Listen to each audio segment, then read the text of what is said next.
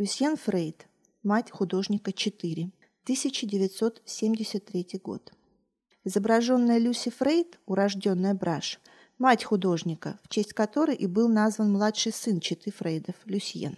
Она сыграла большую роль в формировании вкусов мальчика и немало способствовала его становлению как художника. Так, в 1938 году она отправила пастельный рисунок, выполненный восьмилетним Люсьеном, на выставку детского творчества в лондонской галерее Пегги Гугенхайм. Данная картина относится к числу тех 18 портретов, которые были созданы Фрейдом в мастерской на Торнгейт-Роуд между 1972 и 1984 годом. Серия состоит из 10 живописных работ, 5 рисунков и 3 гравюр. За 10 с лишним лет женщине приходилось позировать для этих портретов более тысячи раз. Каждый сеанс длился от 4 до 8 часов, и для завершения каждого портрета требовалось несколько месяцев.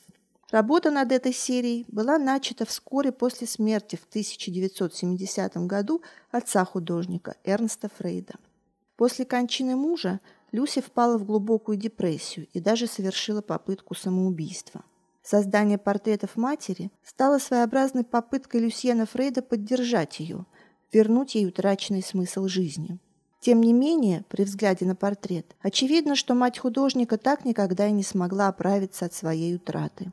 Скорбь Люси нашла отражение в ее портретах, в их приглушенной коричневато-серой палитре и прежде всего в меланхоличном выражении лица.